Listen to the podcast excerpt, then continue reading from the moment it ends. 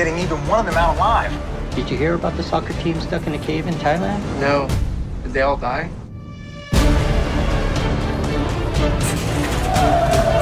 You sure we're all good with that sedation business? We have no choice. It's either this or there's no diving.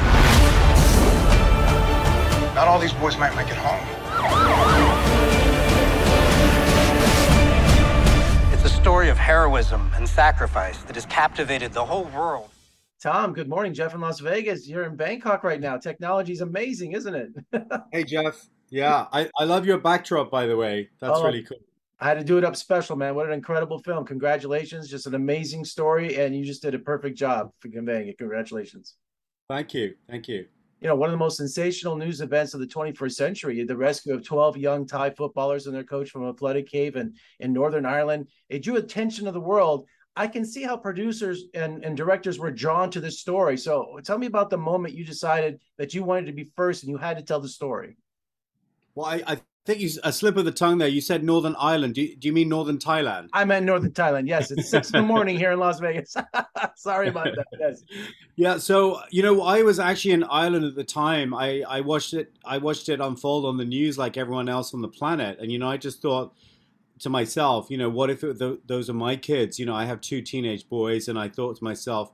I'd be the first one to go out there and try and see what was going on, see if I could get them out. You know, so for me, it was a very it was a very emotional experience actually just even watching it on the news uh, my mother's from from chiang mai in the north of thailand so i know that part of the country quite well and i'd actually been to that cave before as a kid so i kind of knew you know i knew what we were talking about but the idea that these kids are in there for 18 days and that it took a, a multinational team to get them out was for me just it said you know, movie all over it before I even had thought about making a movie. Everyone else had decided they were going to make one, and there was maybe a dozen projects announced like shortly after the rescue.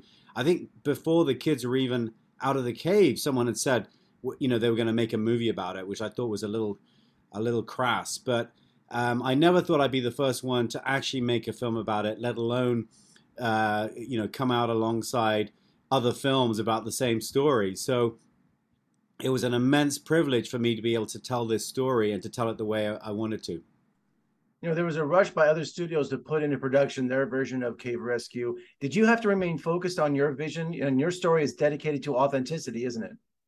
Yeah, I wanted to tell you know the a, story about the volunteer spirit of the rescue, and I think it's very it's actually quite hard as a filmmaker when you're making a film about something that everyone knows about or seemingly knows about because they all have their own idea about what the story what the film should be you know what the story should be. And i had to really focus with kind of almost blinkered vision you know what it was i was trying to do and the way that i wanted to tell this story which as you know is from a kind of first person's perspective of some of the rescue volunteers that that that, that basically went to the cave site of their own free will and decided to help these kids get out. Some of the rescuers from the 2018 Cave Rescue mission play themselves in the film, don't they? Did you have to build an atmosphere of trust? That had to be crucial.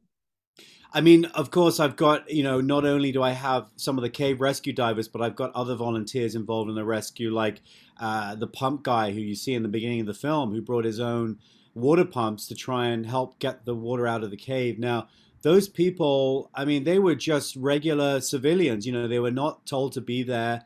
They went, as I said, they went of their own free will. And this guy drove a thousand kilometers to the cave site just to try and help, not even knowing that he would get in or not to the to the rescue uh, area. And of course, as it plays out in the film, you can see that he was just selfless, and the the lengths to which people would go to help in this ordeal and and to to to contribute to the mission I think is a you know it gives the film gives a real message of hope if you like because it there's I think in especially pre it was kind of pre-COVID remember so before the world came together for COVID they had come together for the Thai cave rescue.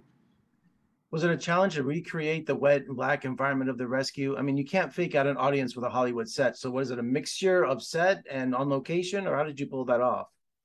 Absolutely, Jeff. We were using a combination of real caves uh, with, you know, real water caves, which had lots of creepy crawlies and snakes and spiders and other miscellaneous dangers in them. And we also had the safety of uh, a film set where we would actually we'd actually constructed a part of our cave tunnels over a, an Olympic-sized swimming pool. So I found an abandoned pool in Bangkok here in the city, and I decided that we'd build our cave on top of it so that we could have water at any level whenever we needed it. And that was good for the safety of the the cast and crew. You know, we're working with children a lot of the time. Uh, you know, working in very difficult conditions because you're you're filming underwater, and I wanted to be authentic. So a lot of those scenes that are set in the cave tunnel, they're just hit by the the headlamp torches. You know, there's you can't see a lot of what's going on because the water's very murky, and I wanted to stay true to what that would have been like for the divers. And they told me themselves that it was like swimming through a pint of Guinness, as Jim yeah. puts it.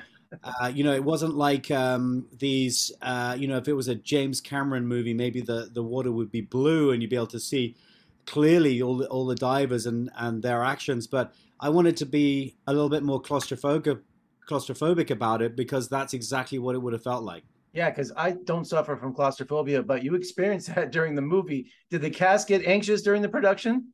You know, that was the great thing about my cast is that a lot of them were real cave divers. So they, they you know, they weren't prone to anxious uh, to anxiety attacks or they didn't have to panic when they're in the water because they knew exactly what they were doing. In fact, they were calmest when they were in the water, you know, with their wetsuits on and with the diving gear on. That was the easy bit for them. The hard part was actually trying to do any acting. And I said to them, "Listen, guys, you don't need to act anything because I can I can tell you that, you know, you you are just uh, you're good as you are, and you just have to recreate what you did and show me what you guys did. So a lot of the time they were acting as consultants. They were telling me, no, actually it was like this, Tom, not like that.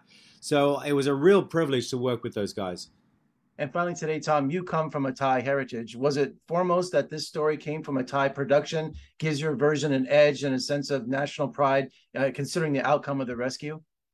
Absolutely, not just for me, Jeff, but also for my for my many collaborators on this project. There are a lot of Thai crew involved in this film, and you know I've been working in Thailand for uh, nearly 15 years now, so I've been I'm I'm used to working there. I speak the language, and for me, it was very important that I balance the two sides of the story. So you get on the one side the the the foreign rescuers, if you like, the people who came from all over the planet, and then you just have the local people, the people who believe in the in the spirit world just as if they're living in the same room as us and you have the the, the beliefs of the local populace regarding the princess nang non who i bring into the film uh, and the legend of the of the of the mountain uh, and I think that that's very important for people to understand that. And maybe other versions, I, I haven't seen the, the, you know the, the mega budget version of this story yet, but I, I don't know how much they touch on that. But it was really important for me that we had that in this film. Well, Tom, congratulations on an incredible story, and uh, it just uh, it just it stays with you. It really does. It's just an amazing story.